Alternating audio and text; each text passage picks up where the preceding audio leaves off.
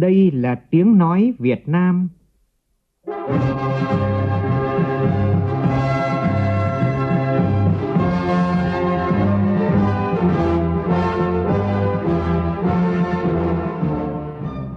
là tiếng nói Việt Nam, phát thanh từ Hà Nội, thủ đô nước Cộng hòa xã hội chủ nghĩa Việt Nam.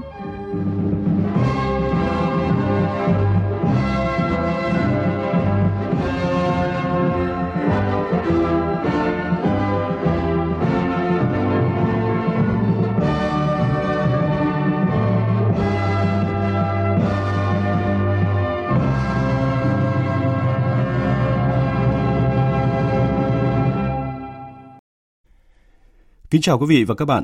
Mời quý vị và các bạn nghe chương trình Thời sự trưa của Đài Tiếng Nói Việt Nam với những nội dung chính sau đây.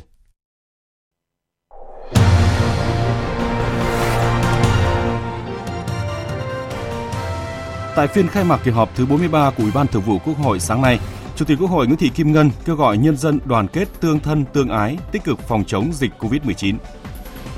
Bộ Y tế vừa công bố thêm 3 ca mắc mới COVID-19 tại Việt Nam, nâng tổng số ca mắc tại nước ta đến thời điểm này là 116 người, trong đó có một bác sĩ Bệnh viện nhiệt đới Trung ương cơ sở 2. Số ca mắc và tử vong do COVID-19 trên thế giới tiếp tục tăng nhanh. Nhiều quốc gia hỗ trợ Italia vượt qua dịch bệnh COVID-19. Trong khi đó, Thủ tướng Đức Angela Merkel trở thành nhà lãnh đạo cao nhất tại châu Âu phải thực hiện cách ly do lo ngại lây nhiễm COVID-19. Nhật Bản sẽ xem xét việc hoãn tổ chức Olympic Tokyo 2020. Hạn hán tại khu vực Tây Bắc hiện nay có nhiều nguyên nhân, trong đó phải kể đến thủy điện vừa và nhỏ. Chương trình thời sự trưa nay phát bài 1 Thủy điện vừa và nhỏ hết thời gà đẻ trứng vàng trong loạt bài Thủy điện vừa và nhỏ khát nước gậy ông đập lưng ông.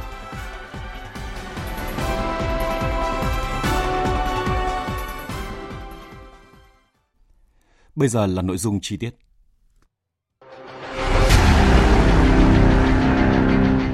Đẩy lùi COVID-19, bảo vệ mình là bảo vệ cộng đồng.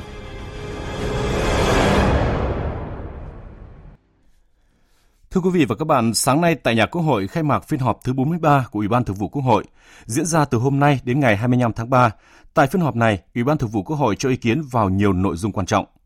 Trong sáng nay, sau khi nghe Phó Thủ tướng Vũ Đức Đam trình bày báo cáo về công tác phòng chống dịch bệnh COVID-19, Chủ tịch Quốc hội Nguyễn Thị Kim Ngân đã kêu gọi nhân dân tích cực phòng chống dịch bệnh COVID-19. Phóng viên Lại Hoa phản ánh. Phó Thủ tướng Vũ Đức Đam cho biết những kinh nghiệm bài học bước đầu trong phòng chống dịch cần được tiếp tục phát huy, trong đó có sự tham gia tích cực của người dân, tin tưởng vào sự lãnh đạo của Đảng, Nhà nước trong phòng chống dịch và đã khơi dậy lòng yêu nước, trách nhiệm với cộng đồng, đồng thời kiên trì nguyên tắc chống dịch, ngăn chặn, phát hiện, cách ly, khoanh vùng, dập dịch và đặc biệt chú trọng khâu phát hiện, thực hiện nguyên tắc 4 tại chỗ, điều trị phân tán. Bên cạnh đó, Phó Thủ tướng nêu rõ, qua thực tế cho thấy còn một số vấn đề cần chấn chỉnh, rút kinh nghiệm như thông tin chưa thật tốt gây hoang mang trong dư luận xã hội, việc mua sắm vật tư thiết bị còn vướng mắc chậm trễ do cứng nhắc trong việc áp dụng quy định, chưa quán triệt đúng tinh thần chống dịch như chống giặc, việc điều chỉnh chương trình, thời gian phương thức học của học sinh chưa thực sự chủ động, thống nhất. Theo Phó Thủ tướng Vũ Đức Đam, việc kiểm soát chặt chẽ thị thực, quy định cách ly đối với tất cả những người nhập cảnh các nước nên việc kiểm soát bệnh thâm nhập từ bên ngoài đã làm giảm bớt khó khăn. Tuy nhiên, từ đầu tháng 3 đến nay đã có 350.000 người nhập cảnh vào Việt Nam, do đó việc phát hiện, cách ly các trường hợp nghi nhiễm rất khó khăn, nhất là trong trường hợp không thể truy ra nguồn lây nhiễm trực tiếp. Phó Thủ tướng Vũ Đức Đam nhấn mạnh việc tăng cường phối hợp với các bộ ngành trung ương, với chính quyền địa phương và ứng dụng công nghệ để nâng cao năng lực xét nghiệm, rút ngắn thời gian cần thiết trong phát hiện nguy cơ lây nhiễm là rất quan trọng. Và trong đây thì có một cái giải pháp rất quan trọng đấy là thực hiện khai báo y tế tự nguyện cho tất cả mọi người và theo dõi sức khỏe để thông báo cho cơ quan y tế. Và hiện nay chúng ta đang rất tích cực để mà tăng cường cái năng lực xét nghiệm. Thứ hai là phải tăng cường trách nhiệm của chính quyền y tế cơ sở trong việc tiếp cận, tuyên truyền, hướng dẫn phân nhóm người dân thực hiện các biện pháp tự phòng dịch và chăm sóc sức khỏe, đặc biệt chú ý nhóm người cao tuổi, người có bệnh nền, người khuyết tật để có sự hỗ trợ y tế cần thiết tại chỗ. Thứ ba là đảm bảo cơ sở vật chất, vật tư trang thiết bị cho tình huống nhiều người phải cách ly tại, tập trung hoặc tại gia đình và nhiều người mắc bệnh để thực hiện cách ly điều trị hiệu quả, giảm tối thiểu tỷ lệ tử vong do nhiễm bệnh, đồng thời vẫn phải đảm bảo điều trị đối với các bệnh nhân khác. Tại phiên họp, Chủ tịch Quốc hội Nguyễn Thị Kim Ngân khẳng định Ủy ban Thường vụ Quốc hội luôn đồng hành tạo điều kiện cùng chính phủ phòng chống dịch bệnh COVID-19. Chủ tịch Quốc hội Nguyễn Thị Kim Ngân đề nghị các địa phương tổ chức giả soát đối với 350.000 người đã nhập cảnh vào Việt Nam, phát hiện sớm số người ủ bệnh và tiếp xúc với cộng đồng, đề nghị thực hiện nghiêm các quy định của Ban chỉ đạo trong phòng chống dịch. Trong công việc, không để xảy ra tình trạng ỉ lại vì lý do bệnh dịch làm ảnh hưởng công việc hoặc thoái thác trách nhiệm. Trong khi dịch bệnh có thể kéo dài, diễn biến phức tạp thì cần có giải pháp ổn định kinh tế xã hội, nhất là sản xuất kinh doanh, thúc đẩy giải ngân vốn đầu tư, đảm bảo đời sống cho nhân dân. Dịp này, Chủ tịch Quốc hội cũng kêu gọi nhân dân tích cực tham gia phòng chống dịch COVID-19. Chúng tôi kêu gọi nhân dân cả nước phát huy truyền thống yêu nước, đoàn kết, tương thân, tương ái, quý báu của dân tộc, chung tay các cái biện pháp để phòng chống dịch bệnh có hiệu quả. Người người chống dịch, nhà nhà chống dịch, mỗi một người dân là một chiến sĩ, mỗi gia đình là một pháo đài để chúng ta ngăn chặn cái sự lây lan của dịch bệnh và các cái tổ chức cá nhân doanh nghiệp cũng phải nghiêm túc thực hiện các quy định pháp luật các cái chỉ thị của đảng để theo dõi và chấp hành đúng cái sự chỉ đạo của ban chỉ đạo quốc gia của các cấp các ngành chúng ta nâng cao ý thức để bảo vệ sức khỏe của chính mình của người thân mình và của cộng đồng xã hội Bộ Y tế sáng nay vừa công bố thêm 3 ca mắc mới COVID-19 tại Việt Nam, nâng tổng số ca mắc tại nước ta đến thời điểm này là 116 người, trong đó có một bác sĩ Bệnh viện nhiệt đới Trung ương cơ sở 2. Tin cho biết. Ca bệnh 114 là nam giới, 19 tuổi, có địa chỉ ở Hoàng Mai, Hà Nội. Bệnh nhân là du học sinh Việt Nam tại Hà Lan về nước ngày 15 tháng 3 vừa qua trên chuyến bay SQ176 quá cảnh tại Singapore. Ngày 19 tháng 3, bệnh nhân có biểu hiện sốt 38 độ, đau họng, được chuyển đến Bệnh viện Bệnh nhiệt đới Trung ương cơ sở Đông Anh để tiếp tục cách ly. Ca bệnh 115 là nữ, 44 tuổi, quốc tịch Việt Nam, sống tại Cộng hòa Séc. Bệnh nhân là con gái của bệnh nhân 94, một trong năm người trong cùng một gia đình từ Cộng hòa Séc và Việt Nam trên chuyến bay SU290. Ngày 20 tháng 3 vừa qua, bệnh nhân được chuyển khu cách ly tập trung tỉnh Bắc Giang lên Bệnh viện Bệnh nhiệt đới Trung ương cơ sở Đông Anh và cho kết quả dương tính với SARS-CoV-2.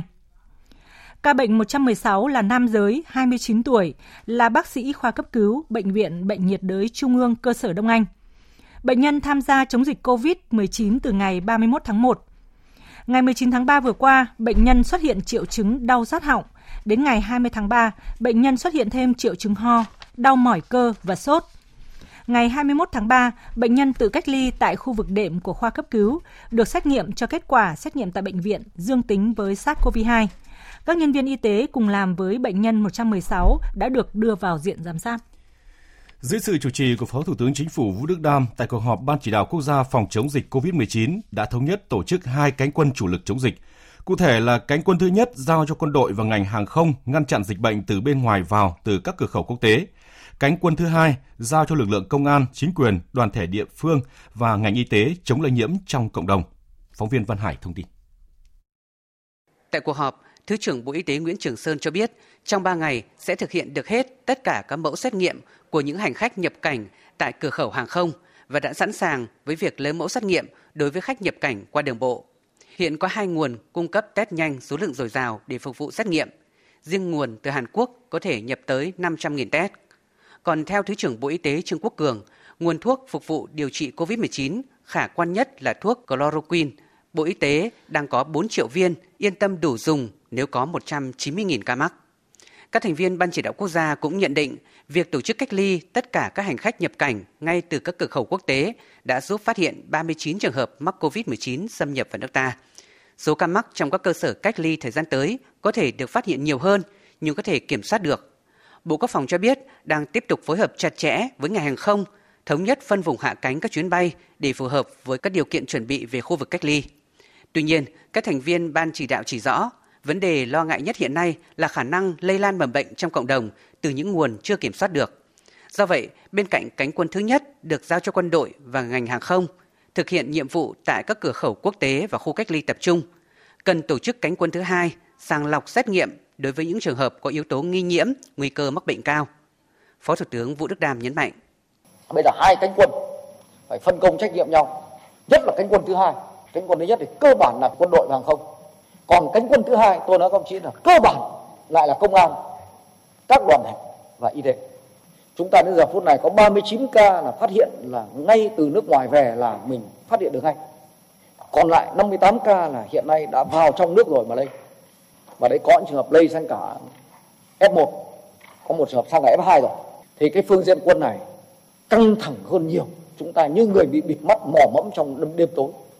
Theo Thứ trưởng Bộ Công an Nguyễn Văn Sơn, nguy cơ lây nhiễm COVID-19 trong cộng đồng là hiện hữu, nhưng lại rất tiềm ẩn trong hàng chục nghìn trường hợp đã nhập cảnh trước khi có lệnh cách ly tập trung. Tức là bây giờ nguồn lây tại cộng đồng đang là vấn đề cần phải tập trung xử lý quyết liệt hơn. Bởi vì chắc là cái số số nhiễm, số nghi nhiễm đã vào, đã về Việt Nam mà chúng ta chưa thực hiện cách ly được, chưa phát hiện hết, đang là một cái vấn đề nan giải.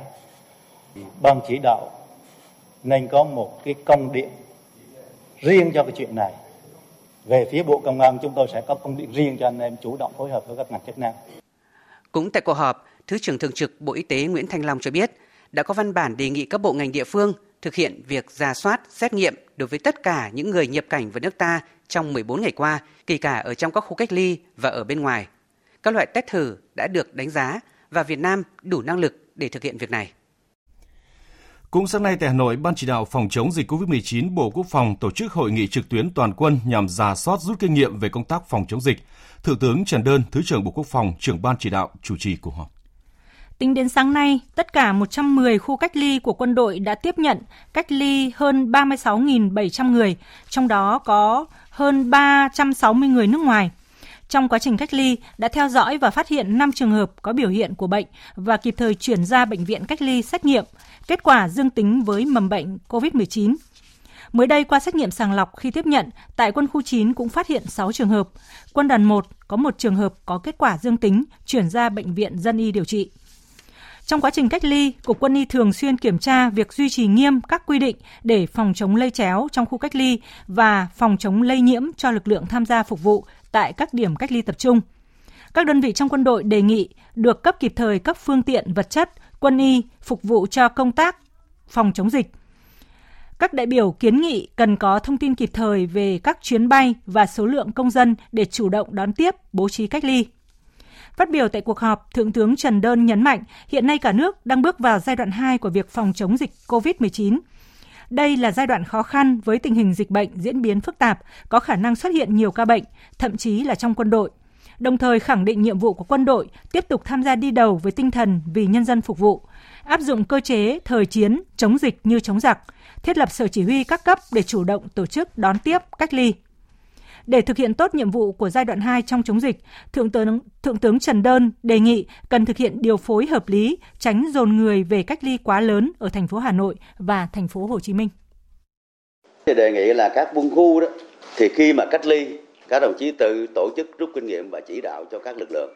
Theo cái hướng dẫn của cục quân y, bộ y tế, cách ly, bố trí đúng quy định. Hạn chế thấp nhất là cái lây chéo. Và không để xảy ra cái trường hợp là nó sẽ lây vào cái lực lượng trong quân đội. Chúng ta phải làm tốt hơn điều này. Và có quy định cụ thể bắt buộc đối với tại khu cách ly. Phải thông báo cho người được cách ly. Đây là cách ly bắt buộc.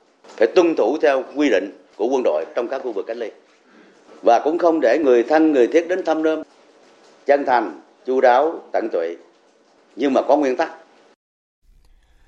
Thưa quý vị và các bạn, những ngày qua thêm nhiều chuyến bay đưa người Việt Nam từ nước ngoài được đưa thẳng tới các khu cách ly y tế. Tại đây, những người thực hiện cách ly ngoài được chăm sóc về ăn ở còn phải trải qua những thủ tục như là giả soát, sàng lọc cần thiết nhằm sớm phát hiện triệu chứng COVID-19. Và ngay sau đây, chúng tôi tiếp tục kết nối với phóng viên Hoàng Ân đang thực hiện cách ly tại Trung tâm cách ly trường quân sự thành phố Tam Điệp, tỉnh Ninh Bình.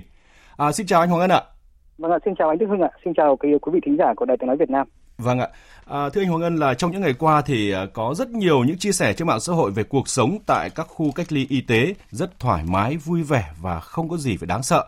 Vậy à, thực tế bằng trải nghiệm của anh và mọi người à, có giống những gì mà rất nhiều người đã chia sẻ trong những ngày qua không thưa anh ạ?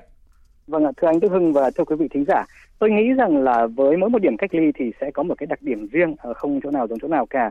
Và hiện tại thì tôi đang được cách ly tại tiểu đoàn 2 của trường quân sự quân đoàn 1 ở thành phố Tam Điệp, tỉnh Ninh Bình. À, xin phép thì được à, không được mô tả chi tiết đâu ạ, nhưng mà trước mặt tôi là một sân à, cỏ rộng lớn dùng để đá bóng, hai bên là các khu nhà sinh hoạt và ở trên sân thì có rất nhiều các thiết bị để có thể tập thể dục. Giờ thì à, đang là giờ nghỉ trưa nhưng đến chiều thôi thì các hoạt động thể dục thể thao ngay trước khu cách ly thì sẽ rất là sôi động mọi người sẽ ra để tham gia các cái hoạt động thể dục thể thao. Và tôi xin được nhấn mạnh rằng là các cán bộ chiến sĩ tại nơi đây thì luôn chu đáo và cẩn thận với tất cả những người thuộc viện à, cách ly ạ.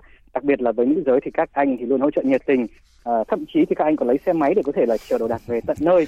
Còn với bữa ăn thì có thể rằng là với nhiều người đã nói rằng bữa ăn tại đây rất là ngon và có cả đồ chay cho người ăn kiêng và thưa quý vị thính giả có thể khẳng định với những gì chúng tôi đang trải qua thì đảng nhà nước và quân đội đã hết sức quan tâm đến những người thuộc diện bắt buộc phải cách ly Vâng ạ.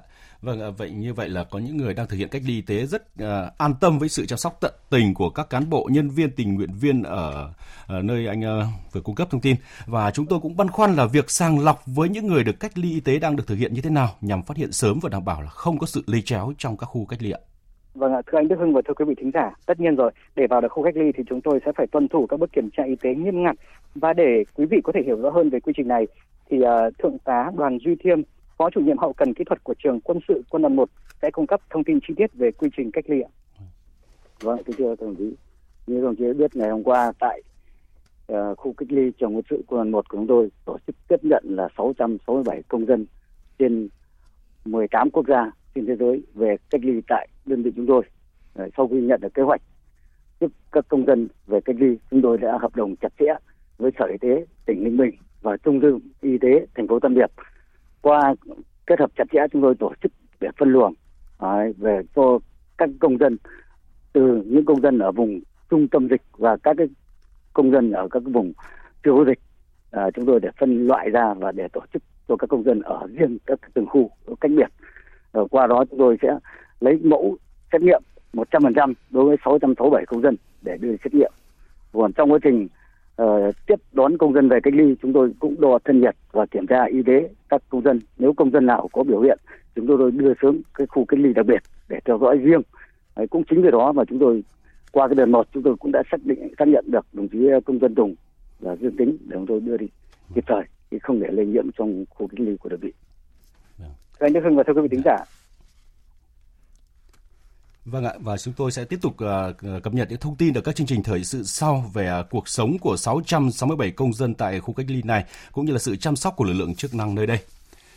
À, thưa quý vị và các bạn, để hỗ trợ việc à, vệ sinh, à, sát khuẩn trước những diễn biến phức tạp của dịch COVID-19, thì cũng từ hôm nay, người dân ở khu vực Hoàn Kiếm, Hà Nội có thể sử dụng trạm rửa tay miễn phí và đây là một trong 100 trạm rửa tay miễn phí phục vụ người dân chống dịch COVID-19 do Trung ương Hội Liên hiệp Thanh niên Việt Nam phối hợp với Viện Sức khỏe nghề nghiệp và Môi trường Việt Nam, nhãn hàng Lifebuoy, chương trình chung tay phòng chống dịch COVID-19 vì một Việt Nam khỏe mạnh triển khai tại khu vực công cộng trên cả nước. Phản ánh của phóng viên Phương Thoa. Chương trình nhằm tuyên truyền rộng rãi trong cộng đồng về thói quen rửa tay đúng cách để phòng bệnh truyền nhiễm nói chung và chung tay đẩy lùi dịch bệnh COVID-19 nói riêng. Đây là hoạt động nhằm lan tỏa thói quen đúng cách và gây quỹ vì một Việt Nam khỏe mạnh. Từ đó, quỹ triển khai 100 trạm rửa tay miễn phí trên toàn quốc tại những nơi công cộng như bến xe, bến tàu, khu du lịch, nơi có đông người đi lại, tặng 40.000 bánh xà phòng và tài liệu truyền thông cho các điểm tuyên truyền phòng chống dịch COVID-19, với tổng trị giá các hoạt động gần 6,7 tỷ đồng. Anh Nguyễn Tường Lâm, Phó Chủ tịch Thường trực Hội Liên hiệp Thanh niên Việt Nam cho biết. Để mà thực hiện cái nội dung này thì Trung ương Hội Liên hiệp Thanh niên Việt Nam cùng các đơn vị ờ, đối tác đã phối hợp để tổ chức lắp đặt 100 trạm rửa tay miễn phí trên toàn quốc. Số lượng 100 thì cũng ờ, không phải là số lượng lớn, tuy nhiên tôi nghĩ đây cũng là một cái hoạt động rất là thiết thực để mà tạo được cái thói quen để mà nhân dân, thanh niên tập cái thói quen mà rửa tay để phòng chống được tốt nhất cái dịch bệnh. Trong ờ, buổi sáng ngày hôm nay thì chúng tôi cũng đã lắp đặt được 20 trạm rửa tay trên địa bàn thành phố Hà Nội tại các cái địa điểm ờ, đông dân tập trung. Sau đó thì chúng tôi sẽ triển khai trên ờ, cả nước. Dịp này, Trung ương Đoàn Thanh niên Cộng sản Hồ Chí Minh trao 383 triệu đồng ủng hộ phòng chống dịch COVID-19 cho Ủy ban Trung ương Mặt trận Tổ quốc Việt Nam. Vâng và được biết là mỗi trạm rửa tay sẽ cung cấp đầy đủ nước sạch cùng xà phòng rửa tay sát khuẩn Lifebuoy miễn phí phục vụ đến hơn 1.000 người mỗi ngày, đồng thời là cung cấp bản chỉ dẫn minh họa dễ hiểu 6 bước rửa tay đúng cách, giúp mọi người dễ dàng thực hiện theo nhằm tối đa khả năng phòng bệnh. Do đó nâng cao những biện pháp phòng tránh bệnh bằng việc ờ, vệ sinh rửa tay hàng ngày là rất cần thiết. Về thông tin, một đoàn gồm ờ, gần 40 du học sinh Việt Nam tại Mỹ đang chờ đợi ở sân bay Dallas để đi Narita, Nhật Bản, nối chuyến về Việt Nam đã chuẩn bị lên máy bay thì lại nhận được thông báo chuyến bay từ Narita về Việt Nam bị hủy. Bộ Ngoại giao Việt Nam cho biết. Trong đoàn có du học sinh nhận được thư xác nhận của Đại sứ quán Việt Nam tại Mỹ, nhưng khi trình ra thì nhân viên sân bay từ chối xem. Theo thông tin từ gia đình các du học sinh này, hiện các du học sinh đang ở sân bay tìm chuyến bay khác, đồng thời gửi email, gọi điện tới các cơ quan đại diện của Việt Nam tại Mỹ. Nhật Bản xin trợ giúp cũng theo thông tin từ gia đình của các du học sinh, khi liên hệ với Tổng lãnh sự quán Việt Nam tại San Francisco tại Mỹ, được biết tại sân bay Dallas, các hành khách bay về Việt Nam có chuyến bay quá cảnh tại Nhật Bản sẽ chưa được làm các thủ tục để lên máy bay do một số hãng hàng không của Nhật như Japan Airlines chưa thể khẳng định việc tiếp tục thực hiện các chuyến bay tới Việt Nam đã bị hủy trước đó do lệnh cấm bay. Do đó, gia đình được khuyến cáo xem xét việc tiếp tục hoặc đổi hành trình bay phù hợp, đảm bảo lịch trình về Việt Nam cho các cháu. Hiện tại các du học sinh ở Đà Lạt nếu muốn có thể đổi hành trình bay qua các cảng hàng không vẫn còn tiếp tục khai thác các chuyến bay tới Việt Nam như là qua Hồng Kông, Trung Quốc, mặc dù lượng hành khách khá đông do mọi ngả về Việt Nam hiện nay đều tập trung đi qua đây. Được biết đến tối qua, theo giờ Việt Nam, phần lớn các thành viên trong đoàn du học sinh vừa nêu đã đổi được vé bay từ Đà Lạt về Hồng Kông Trung Quốc rồi nối chuyến về Việt Nam. Các thành viên còn lại sẽ đổi vé để về Việt Nam trong ngày mai. Trước đó, tối ngày 22 tháng 3 theo giờ Mỹ, Tổng lãnh sự quán Việt Nam tại San Francisco đã cử cán bộ có mặt tại sân bay San Francisco để hỗ trợ các thành viên trong đoàn quá cảnh tại đây để đáp các chuyến bay về Việt Nam. Và để nhận được sự hỗ trợ trong trường hợp cần trợ giúp, công dân Việt Nam có thể liên hệ theo số điện thoại đường dây nóng của các cơ quan đại diện Việt Nam tại Mỹ hoặc là số điện thoại Tổng đài bảo hộ công dân là cộng 84 981 84 84 84. Chúng tôi xin nhắc lại số điện thoại của Tổng đài bảo hộ công dân là cộng 84 981 84 84 84. Xin được chuyển sang những thông tin về dịch bệnh COVID-19 trên thế giới. Theo số liệu của hãng tin AFP của Pháp, tính đến hết ngày hôm qua, số ca mắc COVID-19 trên thế giới đã tăng thêm gần 33.000 lên trên 234.000 trường hợp. Trường hợp. Trong khi đó, số ca tử vong đã tăng thêm là 1.671 ca lên 14.396 ca. Theo ghi nhận từ dạng sáng nay theo giờ Việt Nam, Afghanistan, vùng lãnh thổ Kosovo, Colombia, Cộng hòa Dân chủ Congo, Ghana, Romania, Chile và Cộng hòa Sip đã ghi nhận những ca tử vong đầu tiên. Trong khi đó, giải Gaza, Timor-Leste, Uganda, Mozambique, Syria, Eritrea đã xác nhận những ca nhiễm đầu tiên. Trước tình hình dịch bệnh nghiêm trọng, ước tính khoảng 900 triệu người dân trên thế giới đã được yêu cầu hạn chế đi lại. Phần lớn trong số này là người dân các nước mà chính phủ đã áp đặt lệnh phong tỏa. Trong khi đó, số còn lại đang chịu lệnh giới nghiêm, cách ly hoặc được khuyến cáo không nên ra khỏi nhà. Tại tâm dịch châu Âu, Italia đã lệnh mới cấm người dân không được phép rời khỏi nơi mình sinh sống để đến các địa phương khác tại Italia trừ lý do tuyệt đối khẩn cấp. Lệnh cấm được đưa ra trong bối cảnh dịch COVID-19 tiếp tục cướp thêm sinh mạng của 651 người tại nước này trong ngày hôm qua, nâng tổng số người thiệt mạng tại nước này lên gần 5.500 người và gần 60.000 ca nhiễm. Quang Dũng, phóng viên Đài tiếng nói Việt Nam, thường trú tại Pháp, phụ trách khu vực Tây Âu, đưa tin. Lệnh cấm đi lại trong nội bộ Italia được Bộ trưởng Y tế Italia ông Roberto Speranza và Bộ trưởng Nội vụ Luciana Lamorgese cùng ký ban hành và có hiệu lực ngay lập tức trong tối ngày 22 tháng 3. Quyết định này được đưa ra nhằm bảo vệ các tỉnh miền Nam Italia trước lo ngại nhiều người dân ở các vùng dịch miền Bắc tìm mọi cách lách luật để tràn xuống miền Nam, đe dọa lây lan dịch xuống các địa phương ở miền Nam vốn có hệ thống y tế kém hơn nhiều so với miền Bắc. Cũng trong tối ngày 22 tháng 3, Thủ tướng Italia ông Giuseppe Conte đã công bố danh sách chi tiết các lĩnh vực được phép tiếp tục hoạt động trong những ngày tới, Nhằm trợ giúp Italia, các nước tiếp tục gửi thêm nhân lực và thiết bị y tế đến miền Bắc nước này. Trong ngày 22 tháng 3, một đoàn gồm 36 bác sĩ, 15 y tá và nhiều chuyên gia hậu cần của Cuba đã đặt chân đến vùng Lombardy để tham gia cứu trợ. Tổng thống Nga Vladimir Putin cũng đã ra lệnh cho các máy bay vận tải quân sự Nga chở các thiết bị y tế như xe khử trùng, dụng cụ xét nghiệm cùng một đoàn chuyên gia y tế đến để giúp đỡ Italia. Trong khi đó, tại Tây Ban Nha, con số thương vong vì COVID-19 cũng tiếp tục tăng rất nhanh. Trong ngày 22 tháng 3, Tây Ban Nha ghi nhận thêm 394 ca tử vong, cao nhất từ trước đến nay và 3.646 ca nhiễm mới COVID-19. Tổng cộng, Tây Ban Nha hiện có 1.720 ca tử vong và 28.572 ca nhiễm virus SARS-CoV-2. Thủ tướng Tây Ban Nha Pedro Sanchez đã đệ trình Quốc hội nước này phê chuẩn việc kéo dài tình trạng khẩn cấp quốc gia đến ngày 11 tháng 4 nhằm phong tỏa đất nước và đối phó với dịch. Trong diễn biến mới nhất, chính phủ Italia đã đề nghị trực tiếp Bộ trưởng Quốc phòng Mỹ hỗ trợ quân sự nhằm đối phó với đại dịch COVID-19. Theo một quan chức quân sự Mỹ, Bộ trưởng Quốc phòng Italia Lorenzo Guerini đã gửi lời đề nghị qua người đồng cấp Mỹ Mark Esper về các biện pháp thiết bị y tế bao gồm mặt nạ và máy thở. Chính phủ Italia cũng yêu cầu các nhân viên quân sự Mỹ đang đồn trú tại Italia hỗ trợ giới chức địa phương nước này với việc cung cấp nhân viên y tế và bệnh viện dã chiến. Các quân nhân Mỹ sẽ giúp các binh sĩ Italia trong việc đối phó với khủng hoảng COVID hiện nay. Còn tại Đức, Thủ tướng Angela Merkel trở thành nhà lãnh đạo cao cấp nhất tại châu Âu phải thực hiện cách ly do lo ngại lây nhiễm COVID-19 trong bối cảnh nước Đức ra quyết định cấm tụ tập quá hai người trở lên nhằm ngăn chặn dịch lây lan. Đến nay, quốc gia này đã có 18.610 ca nhiễm và 55 bệnh nhân thiệt mạng vì COVID-19. Tuy nhiên, một số nguồn thống kê khác đưa ra con số ca nhiễm đã lên trên 20.000 người. Nước Pháp cũng đang phải chịu tổn thất nặng nề.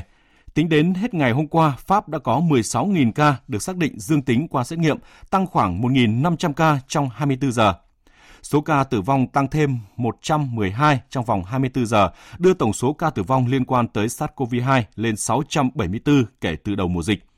Tại Anh, chính quyền nước này đã đưa ra khuyến cáo yêu cầu 1 triệu 500 nghìn người có nguy cơ dễ bị tổn thương bởi dịch COVID-19 ở lại trong nhà trong vòng 12 tuần. Thủ tướng Boris Johnson cũng đe dọa sẽ áp đặt các biện pháp cứng rắn hơn nếu người dân Anh phớt lờ các cảnh báo. Trong khi các nước châu Âu vật lộn với cuộc chiến chống COVID-19, nước Mỹ cũng đang chứng kiến số ca mắc tăng nhanh chóng. Tính tới dạng sáng nay, tổng số ca nhiễm SARS-CoV-2 ở Mỹ đã tăng lên hơn 32.000, nhiều hơn 3 so với các vùng dịch khác trên thế giới. Phạm Huân, phóng viên Đài tiếng nói Việt Nam thường trú tại Mỹ đưa tin. Số người nhiễm SARS-CoV-2 ở Mỹ đã tăng lên hơn 32.000 và khoảng 430 người đã tử vong. Số người nhiễm virus tại Mỹ tăng đột biến trong mấy ngày qua là do người dân được xét nghiệm nhiều hơn tại cả các trung tâm y tế địa phương và các phòng xét nghiệm trên cả nước. Khoảng một nửa số ca nhiễm SARS-CoV-2 ở Mỹ được ghi nhận tại bang New York, nhiều hơn thậm chí cả Pháp hoặc Hàn Quốc. New York đã có 114 người tử vong và ít nhất 61.000 người đã được xét nghiệm COVID-19. New York hiện đang chuẩn bị biến một số tòa nhà thành bệnh viện tạm thời và kêu gọi chính phủ cung cấp thêm các thiết bị bảo hộ y tế do tình hình thiếu hụt hiện nay cho các y bác sĩ ở bệnh viện. Cùng ngày, Thượng nghị sĩ Rand Paul của bang Kentucky đã có kết quả dương tính với SARS-CoV-2 và hiện đang trong quá trình cách ly. Đây là thượng nghị sĩ Mỹ đầu tiên nhiễm virus này. Trong diễn biến mới nhất, Tổng thống Mỹ Donald Trump vừa phê duyệt tuyên bố thảm họa của vùng California khi số ca dương tính với COVID-19 tăng nhanh tại bang bờ Tây này. Tuyên bố phát đi vào tối qua của Nhà Trắng nêu rõ, hành động của Tổng thống Donald Trump cho phép sử dụng nguồn ngân sách liên bang vào việc tư vấn khủng hoảng cho các cá nhân bị ảnh hưởng ở mọi khu vực tại bang California. Ngoài ra, Tổng thống Donald Trump đã chỉ thị triển khai các trạm y tế khẩn cấp có sức chứa 4.000 giường bệnh tới các điểm nóng bùng phát dịch bệnh COVID-19 trên toàn nước Mỹ. Tại châu Phi, theo báo cáo tạm thời của Trung tâm Kiểm soát và Phòng ngừa Dịch bệnh châu Phi công bố cuối ngày hôm qua, tổng cộng đã có 1.198 trường hợp mắc COVID-19 tại 41 quốc gia châu Phi. Cơ quan này cho biết trong số các ca nhiễm này, 37 trường hợp đã ghi nhận tử vong và xảy ra ở 7 quốc gia, trong đó nhiều nhất là Ai Cập, Nam Phi, Algeria và Maroc. Ngoài ra, 108 người mắc bệnh COVID-19 trên toàn châu lục đã được điều trị khỏi và bình phục tốt. Và tính đến tối qua, Campuchia đã ghi nhận thêm 31 người xác định mắc COVID-19, nâng tổng số người nhiễm virus SARS-CoV-2 lên con số 84. Các ca mới này đều ở tỉnh Prech Sihanouk. Tin của phóng viên Đài tiếng nói Việt Nam thường trú tại Campuchia. Theo thông cáo của Bộ Y tế Campuchia ngày 22 tháng 3, Vietbuster Campuchia đã xác định được thêm 31 trường hợp bị COVID-19, gồm có 2 người Campuchia và 29 người Pháp. Tất cả những người này trước đó đã bị cách ly tại một khách sạn ở thành phố Sihanoukville sau khi hai người Pháp đi cùng đoàn bị phát hiện bị COVID-19 vào ngày hôm qua. Đây là số ca nhiễm COVID-19 kỷ lục được phát hiện tại Campuchia trong một ngày. Đến nay, tại Campuchia đã ghi nhận tổng cộng 84 trường hợp bị COVID-19, trong đó người nước ngoài chiếm đa số. Trong những ngày gần đây, số ca mắc COVID-19 tại Campuchia đang có chiều hướng gia tăng mạnh. Chỉ trong vòng một tuần qua, số người được phát hiện bị COVID-19 tại Campuchia đã tăng từ 12 lên 84 người.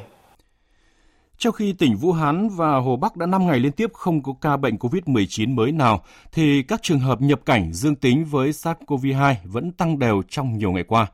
Tính đến nay, Trung Quốc đã có 535 ca bệnh từ nước ngoài vào, trong đó nhiều nhất là thủ đô Bắc Kinh với 107 ca, chiếm gần 1 phần 3, đưa thành phố này trở thành tâm dịch nhập cảnh của Trung Quốc. Thưa quý vị, hôm nay cũng là tròn 2 tháng thành phố Vũ Hán của tỉnh Hồ Bắc Trung Quốc đóng cửa. Mặc dù chưa có lệnh dỡ bỏ phong tỏa ở đây, Bắc Kinh cũng vẫn giữ nguyên cấp độ cảnh báo ứng phó với dịch, nhưng cuộc sống của người dân Trung Quốc đã và đang dần quay trở lại bình thường. Phóng sự của phóng viên Đài Tiếng nói Việt Nam thường trú tại Bắc Kinh. Là một người dân Bắc Kinh, ông Triệu những ngày qua thường xuyên ra công viên Nhật Đàn gần nhà tập thể dục. Đây là thói quen đã hơn 10 năm của ông, kể cả trong những ngày dịch bệnh. Ông vui vẻ bảo, nhờ thường xuyên tập thể dục mà giờ 70 tuổi rồi, ông chả mấy khi đau ốm. Từ mùng 7, mùng 8 Tết tôi đã đi tập rồi. Những ngày có dịch người ít, giờ người đông hẳn lên vì dịch về cơ bản được khống chế rồi. Những ngày dịch lớn ở đây chả có mấy người đâu. Không chỉ những người chăm chỉ tập thể dục như ông Triệu, giờ đây ngày càng nhiều người dân Bắc Kinh ra các công viên để vui chơi và rèn luyện thân thể sau nhiều ngày phải ở trong nhà tránh dịch, dù vẫn phải đeo khẩu trang và bị kiểm tra thân nhiệt. Lác đác đã có người không đeo khẩu trang. Ngoài công viên, không ít các quán ăn, khu chợ cũng đã hoạt động trở lại. Chợ dân sinh ở khu trường Dương Ngoại chỉ mở buổi sáng, nên những ngày gần đây, đặc biệt là cuối tuần, người dân đến rất đông. Ban quản lý chợ thậm chí phải hạn chế số người vào, buộc người dân phải xếp hàng dài cả chục mét để đợi đến lượt. Anh Phó, một chủ sạp hoa quả ngay đầu chợ, người đã có gần 20 năm bán hàng ở đây chia sẻ, những ngày gần đây hàng bán khá chạy. Người đi chợ giờ gấp đôi lúc trước nên bán hàng được, trước làm gì có người đâu. Hoa ngọc lan đã nở, những cây liễu đã xanh, mùa xuân đã thực sự gõ cửa Bắc Kinh. Thời tiết đang ấm dần, người dân Bắc Kinh đi làm trở lại cũng ngày một nhiều. Đường phố không còn vắng lặng như trước. dáng vẻ và hơi thở vốn có của cuộc sống đang dần hiện hữu ở Bắc Kinh, thậm chí cả Vũ Hán và nhiều nơi trên đất Trung Quốc. Thời sự tiếng nói Việt Nam Thông tin nhanh Bình luận sâu Tương tác đa chiều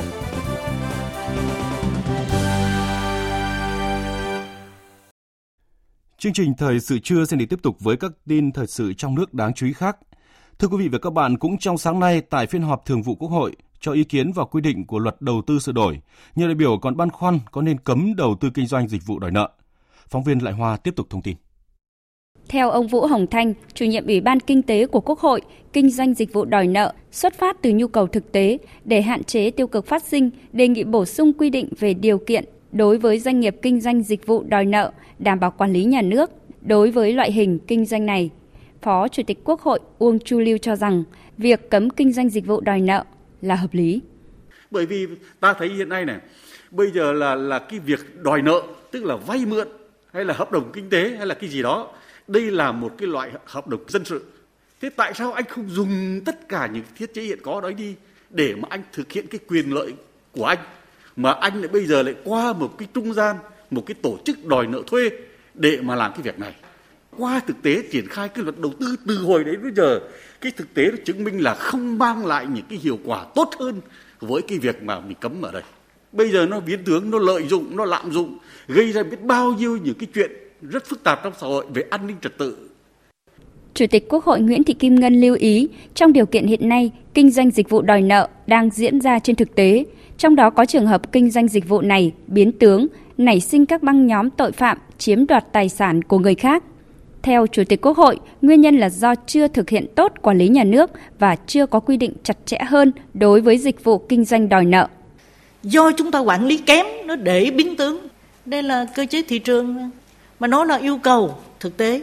Do đó không quy định cấm kinh doanh dịch vụ đòi nợ, nhưng chúng ta phải tiếp tục quy định tại cái danh mục ngành nghề kinh doanh có điều kiện như luật hiện hành và phải nghiên cứu bổ sung quy định với những cái điều kiện chặt chẽ đối với doanh nghiệp kinh doanh dịch vụ đòi nợ và cái trách nhiệm quản lý nhà nước đối với cái loại hình kinh doanh này để khắc phục những cái biến tướng như đã xảy ra trong thực tế chứ không phải vì chúng ta quản lý không được chúng ta cấm Giải trình tại phiên họp, Bộ trưởng Bộ Kế hoạch và Đầu tư Nguyễn Trí Dũng cho biết, hiện Bộ Kế hoạch Đầu tư đang nghiên cứu các giải pháp để tham mưu cho chính phủ ứng phó với dịch bệnh để duy trì sản xuất kinh doanh, đảm bảo tăng trưởng kinh tế. Bộ trưởng Bộ Lao động Thương binh và Xã hội Đào Ngọc Dung cho biết, Thực hiện chỉ đạo của Thủ tướng Chính phủ, Bộ đã xây dựng một đề án toàn diện đồng bộ xung quanh vấn đề chăm lo tạo điều kiện cho doanh nghiệp cũng như người lao động ổn định sản xuất và đời sống, đồng thời cũng tạo điều kiện để phát triển thị trường lao động. Bộ đã hoàn thiện đề án tổng thể với 6 nội dung chính để trình Chính phủ, Thủ tướng Chính phủ thảo luận trong phiên họp thường kỳ tháng 3 năm nay. Theo Bộ trưởng Đào Ngọc Dung, Bộ đã và đang trình chính phủ và báo cáo Ủy ban Thường vụ Quốc hội. Theo đó có thể nâng cao mức hỗ trợ và mở rộng hơn đối tượng, bao gồm tất cả những doanh nghiệp bị ảnh hưởng do dịch thì đều được tạm dừng đóng bảo hiểm xã hội. Tất cả những doanh nghiệp chỉ 10% người lao động bị ảnh hưởng cũng được tạm dừng đóng bảo hiểm xã hội. Với quy mô trong đề xuất này, có thể hỗ trợ được từ 1 triệu rưỡi đến 3 triệu người lao động và từ 100.000 đến 200.000 doanh nghiệp với số tiền tương ứng từ 25.000 đến 49.000 tỷ trong thời gian từ tháng 3 đến tháng 12 năm nay. Về bảo hiểm thất nghiệp sẽ tạm dừng đóng từ tháng 3 đến tháng 12 năm nay, đồng thời miễn đóng tất cả những người mất việc, ngừng việc và không có việc do ảnh hưởng của COVID-19. Cùng với đó, hỗ trợ cho doanh nghiệp để đào tạo nghề, chuyển đổi công việc và coi đây là một giải pháp để giữ chân người lao động. Bộ trưởng cho biết thêm, việc hỗ trợ thông qua việc tạm dừng đóng vào quỹ bảo hiểm hưu trí tử tuất và bảo hiểm thất nghiệp sẽ tương đương với số tiền 150.000 tỷ đồng. Hưởng ứng lời kêu gọi của đoàn Chủ tịch Ủy ban Trung ương Mặt trận Tổ quốc Việt Nam chung tay phòng chống dịch COVID-19, sáng nay Đài Tiếng nói Việt Nam đã tổ chức lễ phát động ủng hộ phòng chống dịch. Tin của phóng viên Phương Thoa. Công đoàn Đài Tiếng Nói Việt Nam vận động toàn thể cán bộ, công chức, viên chức và người lao động ủng hộ một ngày lương để chung tay hỗ trợ công tác phòng chống dịch.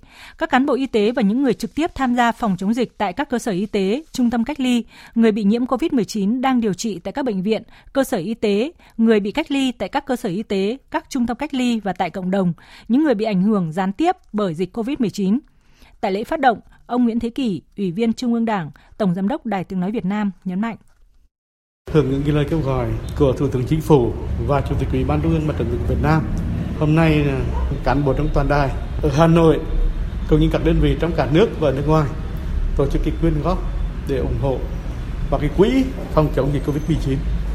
Tôi nghĩ là chúng ta vừa là thể hiện cái tình cảm trách nhiệm của mình, đóng góp một chút nào đấy cho cái quỹ này nhưng mà đồng thời để nói cái ý thức của chúng ta cái tình cảm của chúng ta đối với đồng bào mình mà những người làm báo phải làm được hai việc một là tuyên truyền thứ hai là phòng chống thật tốt và thứ ba là phải thể hiện bằng cả cái ý thức của mình cái trách nhiệm của mình tình cảm của mình.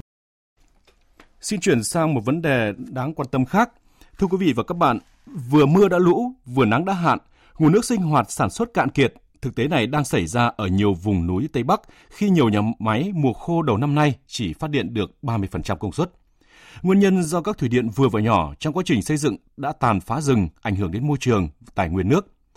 Từ những năm trước đây, đầu tư thủy điện vừa và nhỏ như con gà đẻ trứng vàng, doanh nghiệp lãi lớn, địa phương thu được thuế, nên hiện nay các tỉnh vẫn xin bổ sung quy hoạch thủy điện. Ngược lại, thì người dân phản đối quyết liệt bởi đã có nhiều bài học mùa khô bà con thiếu nước sản xuất, mưa về thủy điện xả lũ gây lũ lụt, chết người. Loạt bài Thủy điện vừa và nhỏ khát nước gậy âm ông đập lưng ông của nhóm phóng viên cơ quan thường trú Tây Bắc đề cập hệ lụy của các nhà máy thủy điện gây ra để rồi chính họ cũng phải hứng chịu. Trong chương trình thời sự trưa nay, chúng tôi phát bài đầu tiên nhan đề Thủy điện vừa và nhỏ, hết thời gà đẻ trứng vàng. Mời quý vị và các bạn cùng nghe. Do cái tình hình thời tiết năm nay là cũng khắc nghiệt, lượng mưa về ít cho nên là so với các cục kỳ năm trước thì là thời gian hoạt động cũng như là, là sản lượng là nó giảm tầm 3 đến 40%. Năm nay ít mưa, không có nước, chạy chỉ khoảng độ tầm 10 đến 12 tiếng một ngày. Hiện tại như bây giờ như thế này được khoảng tầm 40%. Tức là một tháng nếu mà chạy à, hai máy vào mùa mùa mưa ấy, được có rơi khoảng triệu ba. Thế nhưng bây giờ được khoảng 500. Quý vị và các bạn vừa nghe phát biểu của một số quản lý nhà máy thủy điện nhỏ ở Sơn La và Lai Châu từng đã có một thời vàng son. Tuy nhiên, thời điểm này ở Tây Bắc đang là mùa kiệt, khô hạn, họ đang đối mặt với khó khăn. Nhìn dòng sông Đà, Nậm Mu, sông chảy, đến những con suối trong xanh ngày nào càng cạn trơ đáy, phơi bụng đá, ai cũng xót xa. Tại Sơn La, nơi được xem là thủ phủ của thủy điện vừa và nhỏ, có 47 dự án đã hoàn thành phát lên điện lưới quốc gia với tổng công suất lắp máy 526,7 MW.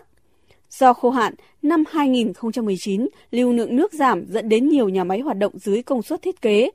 Ông Đặng Quang Hưng, Phó Cục trưởng Cục Thuế tỉnh Sơn La cho biết, Do không phát hết công suất, nhiều công trình thủy điện đã lạm thuế để dành tiền trả nợ ngân hàng. Điều này dẫn tới năm vừa qua, việc thu ngân sách của địa phương thêm vất vả vì hụt thu.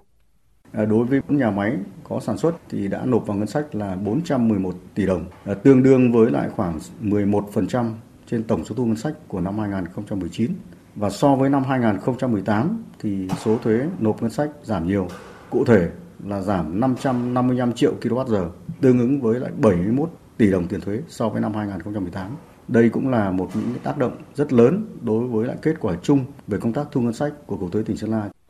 Khó khăn về nguồn nước, không phát được điện dẫn đến các doanh nghiệp thủy điện nợ thuế, nợ luôn cả việc hỗ trợ người dân vùng lũ. Sau gần một năm cơn lũ dữ đi qua, nhà bà Vàng Thị Vân cùng 59 hộ dân ở thôn La Ve, xã Bản Hồ, thị xã Sapa, tỉnh Lào Cai vẫn sống trong cảnh khốn khổ, trông chờ hỗ trợ từ Thủy điện Sử Pán 1. Nguyên nhân đã được cơ quan chức năng kết luận, phần lớn là do trách nhiệm của thủy điện này xả lũ ở thượng nguồn. Từ hôm thiệt hại về tìm một trận tổ quốc, cho một lần một triệu, một lần hai triệu là bảo là tìm một trận tổ quốc thôi. Nhà tôi không được một cái gì à, thủy điện à, không hỗ trợ, không đền bù cho.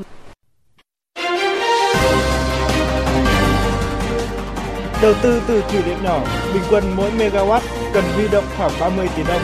Nhiều doanh nghiệp vay 70% vốn ngân hàng trong điều kiện thuận lợi cũng phải mất từ 8 đến 10 năm, vừa trả nợ gốc vừa trả nợ lãi mới hoàn vốn được, nên việc nợ thuế là điều khó tránh khỏi.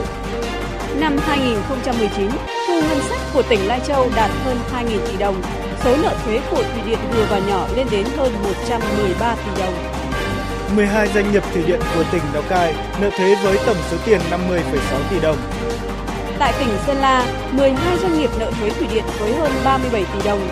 Nhiều công trình thủy điện như nhà máy thủy điện Quang Huy đã đầu tư hàng chục tỷ đồng khảo sát xây dựng nhà máy, nhưng vẫn không thể khởi công do người dân không đồng thuận. Hai nhà máy thủy điện Nậm Hóa 1 đang phải dừng thi công do vi phạm về xây dựng đập.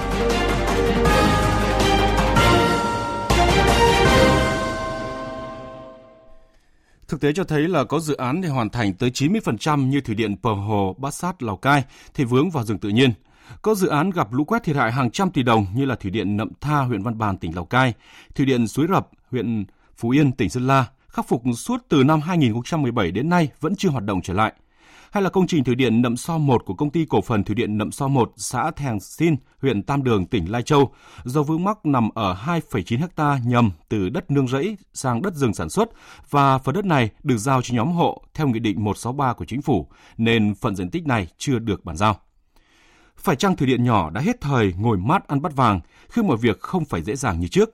Khó khăn trong triển khai một phần cũng chính từ việc thất hứa dẫn đến dân mất lòng tin. Nội dung này sẽ được đề cập trong bài 2 của loạt phóng sự. Mời quý vị và các bạn chú đến nghe trong chương trình thời sự 12 giờ ngày mai. Và cũng do ảnh hưởng từ nắng hạn thời gian qua trên địa bàn huyện Trần Văn Thời, tỉnh Cà Mau liên tiếp xảy ra sụt lún đất nghiêm trọng.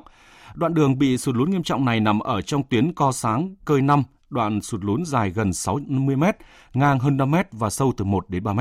Đây là một trong những đoạn đường huyết mạch về trung tâm xã Trần Hợi, chính quyền địa phương đã làm rào chắn và tạm cấm tất cả các loại phương tiện lưu thông qua đoạn này.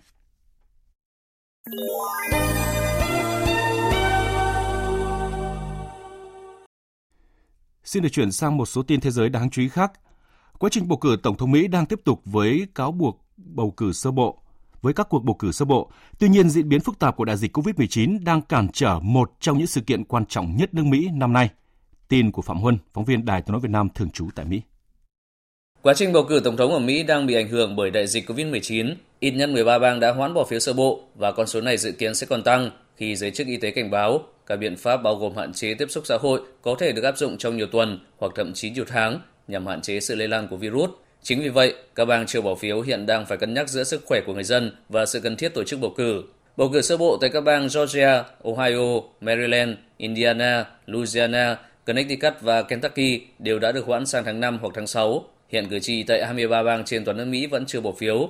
Hiện vẫn chưa rõ đại hội toàn quốc của Đảng Dân Chủ và Cộng Hòa dự kiến vào tháng 7 và tháng 8 để bầu ra ứng cử viên chính thức tranh chức Tổng thống có bị ảnh hưởng hay không. Cuộc tổng tuyển cử theo dự kiến sẽ được tổ chức vào ngày 3 tháng 11. Trong cuộc họp Ủy ban Ngân sách Thượng viện Nhật Bản sáng nay, Thủ tướng Abe Shinzo cho biết trong trường hợp bất khả kháng, Nhật Bản cũng sẽ xem xét việc hoãn Olympic Tokyo 2020. Phóng viên Bùi Hùng đưa tin từ Nhật Bản. À, trước tình hình dịch COVID-19 đang lan rộng ra trên thế giới, Ủy ban Olympic quốc tế phát biểu rằng sẽ cùng với Ủy ban tổ chức Olympic thảo luận cụ thể về việc tổ chức Olympic, bao gồm việc có hoãn, tổ chức hay không, và sẽ đưa ra kết luận trong vòng 4 tuần tới. Thủ tướng Abe nhấn mạnh rằng dựa trên phương châm của Ủy ban Olympic quốc tế sẽ không có chuyện hủy Olympic Tokyo 2020 và Paralympic. Tuy nhiên, Ủy ban Olympic quốc tế cũng đã phát ngôn rằng sẽ thảo luận về việc có hoãn Olympic hay không. Do đó, trong trường hợp không thể, Nhật Bản cũng sẽ phải quyết định hoãn Olympic hay không. Facebook vừa thông báo sẽ giảm chất lượng các đoạn video được đăng tải lên các nền tảng của mạng xã hội này tại khu vực châu Âu. Quyết định được đưa ra nhằm giải quyết tình trạng nghẽn mạng trong bối cảnh hàng nghìn lao động tại khu vực này đang phải làm việc tại nhà qua mạng Internet do dịch COVID-19 lan rộng.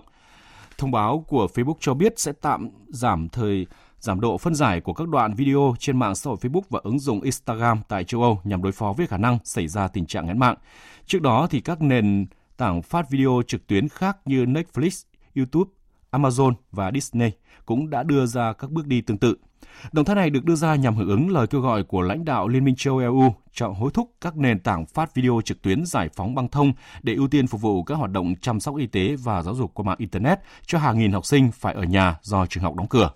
Dù các nhà điều hành viễn thông châu Âu cho biết hiện mạng lưới của họ có đủ năng lực đối phó với lưu lượng dữ liệu truyền tải hiện nay, song vẫn có lo ngại về tình trạng nghẽn mạng khi ngày càng nhiều người phải làm việc tại nhà do dịch COVID-19. Hiện thì các à, video phát trực tuyến có thể chiếm tới 2 phần 3 lưu lượng dữ liệu trên các mạng cố định và di động. Tập đoàn Vũ trụ Quốc gia Nga cho biết một tên lửa đẩy của Nga đã đưa thành công 34 vệ tinh liên lạc của công ty OnWeb Anh lên quỹ đạo ngày hôm qua. Vụ phóng diễn ra ngày 21 tháng 3 từ bãi phóng Kazakhstan, theo hợp đồng ký năm 2015 giữa tập đoàn của Nga và hãng Arianespace của Pháp. Đây là lần thứ ba Nga phóng vệ tinh OneWeb nâng tổng số vệ tinh của công ty này ở tầng quỹ đạo thấp của trái đất lên 74. OneWeb có ý định triển khai tổng cộng hơn 600 vệ tinh ở tầng quỹ đạo thấp của trái đất nhằm cung cấp cho người dùng trên mạng đất Internet tốc độ cao trong suốt 24 giờ hàng ngày thông qua các vệ tinh liên lạc. Quý vị và các bạn đang nghe chương trình Thời sự trưa của Đài Tiếng Nói Việt Nam. Tiếp theo chương trình là trang tin đầu tư tài chính và bản tin thể thao. Trang tin đầu tư tài chính. Thưa quý vị và các bạn, phiên giao dịch đầu tuần, giá vàng thế giới giao dịch ở ngưỡng 1.491 đô la một ao, tương đương 42 triệu 260 000 đồng một lượng. Còn tại thị trường trong nước, giá vàng dòng thăng long của công ty vàng bạc đá quý Bảo Tín Minh Châu giao dịch mua vào ở mức 44 triệu 160 000 đồng một lượng, bán ra ở mức 44 triệu 860 000 đồng một lượng, giảm 30 000 đồng một lượng ở chiều mua và giảm 20 000 đồng một lượng ở chiều bán so với chốt phiên trước đó. Còn trên thị trường ngoại tệ sáng nay thì Ngân hàng Nhà nước công bố tỷ giá trung tâm của đồng Việt Nam với đô la Mỹ áp dụng ở mức 23.259 đồng đồng một đô la, tăng 7 đồng một đô la so với phiên giao dịch trước đó.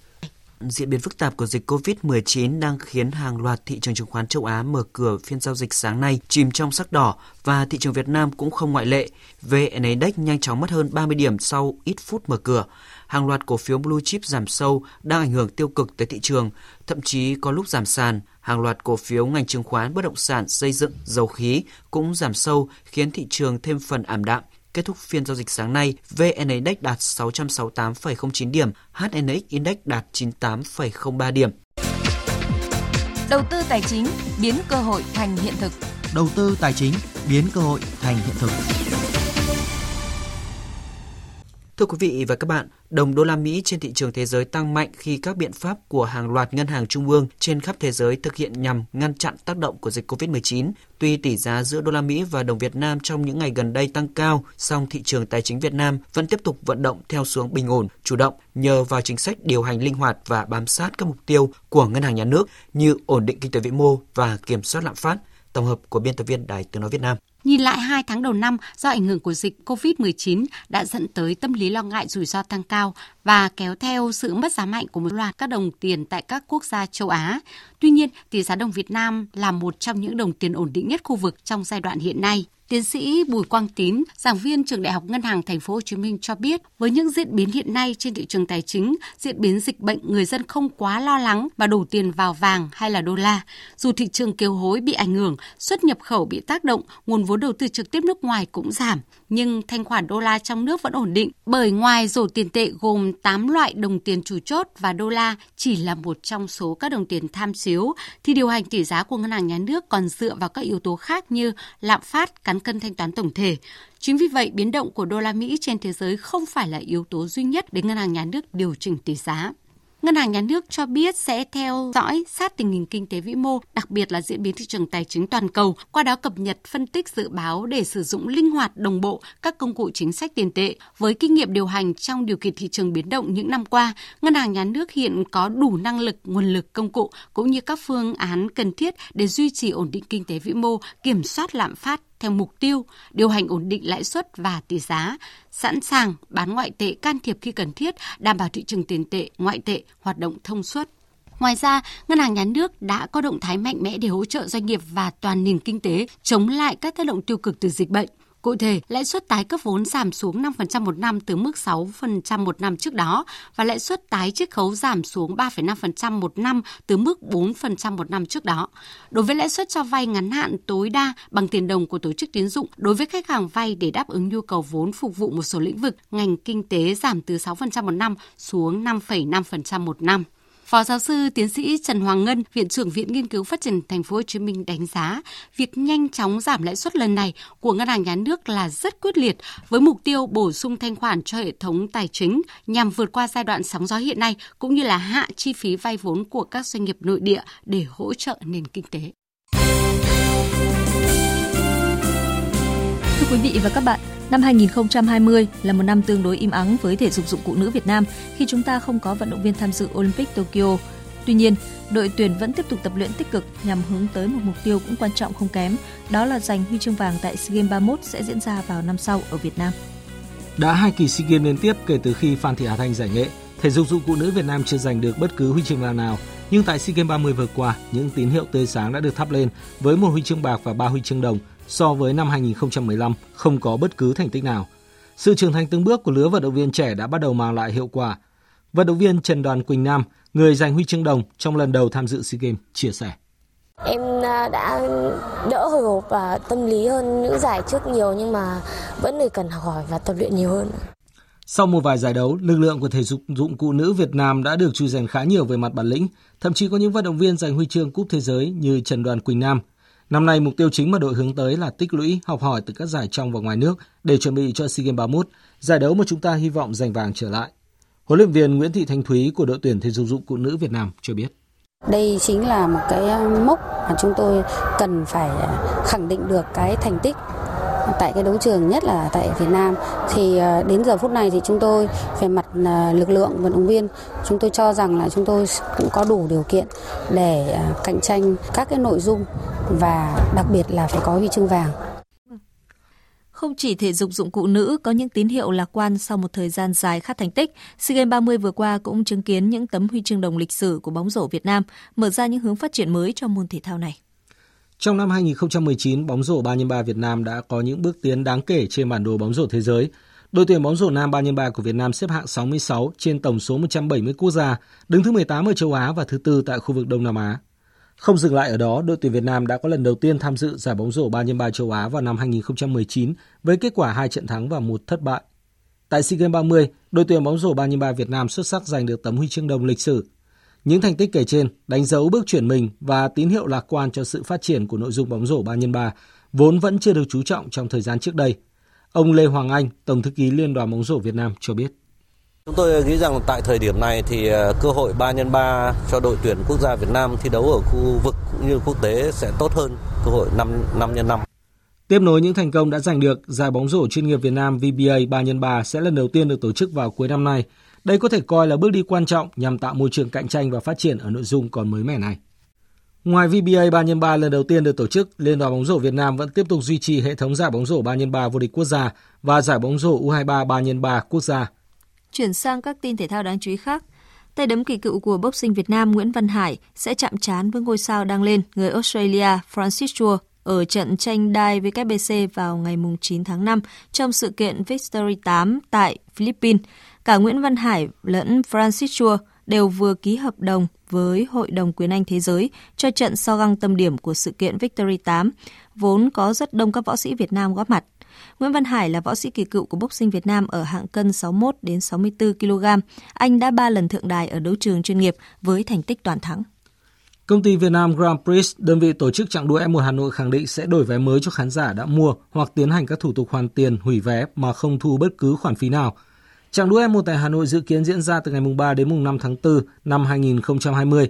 Tuy nhiên do dịch COVID-19 đang có những diễn biến phức tạp, trạng đua buộc phải tạm hoãn nhằm đảm bảo an toàn cho người dân, khách tham dự, các đội đua và các đơn vị đồng hành. Dự báo thời tiết Phía Tây Bắc Bộ, chiều tối và đêm có mưa rào và rông rải rác, cục bộ có mưa vừa, mưa to. Trong cơn rông có khả năng xảy ra lốc xét, mưa đá và gió giật mạnh, nhiệt độ từ 19 đến 32 độ. Phía Đông Bắc Bộ nhiều mây, chiều tối và đêm có mưa rào và rông rải rác, cục bộ có nơi mưa vừa, mưa to. Trong cơn rông có khả năng xảy ra lốc xét, mưa đá và gió giật mạnh, nhiệt độ từ 20 đến 28 độ. Các tỉnh từ Thanh Hóa đến Thừa Thiên Huế ngày nắng, đêm có mưa rào và rông vài nơi, nhiệt độ từ 21 đến 29 độ, phía Nam cao nhất từ 29 đến 32 độ. Các tỉnh ven biển từ Đà Nẵng đến Bình Thuận ngày nắng, chiều tối có mưa rào và rông vài nơi, nhiệt độ từ 22 đến 33 độ.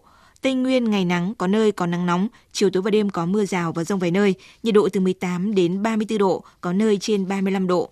Nam Bộ ngày nắng, riêng miền Đông có nắng nóng, đêm có mưa rào và rông vài nơi, nhiệt độ từ 23 đến 36 độ, có nơi trên 36 độ. Khu vực Hà Nội, ngày có mưa rào và rông vài nơi, chiều tối và đêm có mưa rào và rông rải rác. Trong cơn rông có khả năng xảy ra lốc xét, mưa đá và gió giật mạnh, nhiệt độ từ 21 đến 28 độ. Tiếp theo là dự báo thời tiết biển, vịnh Bắc Bộ và vùng biển từ Quảng Trị đến Quảng Ngãi có mưa vài nơi, tầm nhìn xa trên 10 km, gió Đông Nam cấp 4, cấp 5. Vùng biển từ Bình Định đến Ninh Thuận không mưa, tầm nhìn xa trên 10 km, gió nhẹ. Vùng biển từ Bình Thuận đến Cà Mau không mưa, tầm nhìn xa trên 10 km, gió Đông Bắc đến Đông cấp 3, cấp 4. Vùng biển từ Cà Mau đến Kiên Giang và Vịnh Thái Lan không mưa, tầm nhìn xa trên 10 km, gió nhẹ khu vực Bắc và Nam Biển Đông và khu vực quần đảo Trường Sa thuộc tỉnh Khánh Hòa có mưa rào và rông vài nơi, tầm nhìn xa trên 10 km, gió Đông Bắc cấp 3, cấp 4. Khu vực giữa Biển Đông và khu vực quần đảo Hoàng Sa thuộc thành phố Đà Nẵng có mưa vài nơi, tầm nhìn xa trên 10 km, gió Đông Nam đến Đông cấp 3, cấp 4. Những thông tin về thời tiết cũng đã kết thúc chương trình thời sự trưa nay. Quý vị quan tâm có thể nghe lại chương trình trên trang web tại địa chỉ vv1.vn. Chương trình thời sự trưa nay do các biên tập viên Đức Hưng, Hằng Nga, Thu Hòa, kỹ thuật viên Thu Huệ phối hợp sản xuất và thực hiện. Chịu trách nhiệm nội dung Nguyễn Mạnh Thắng.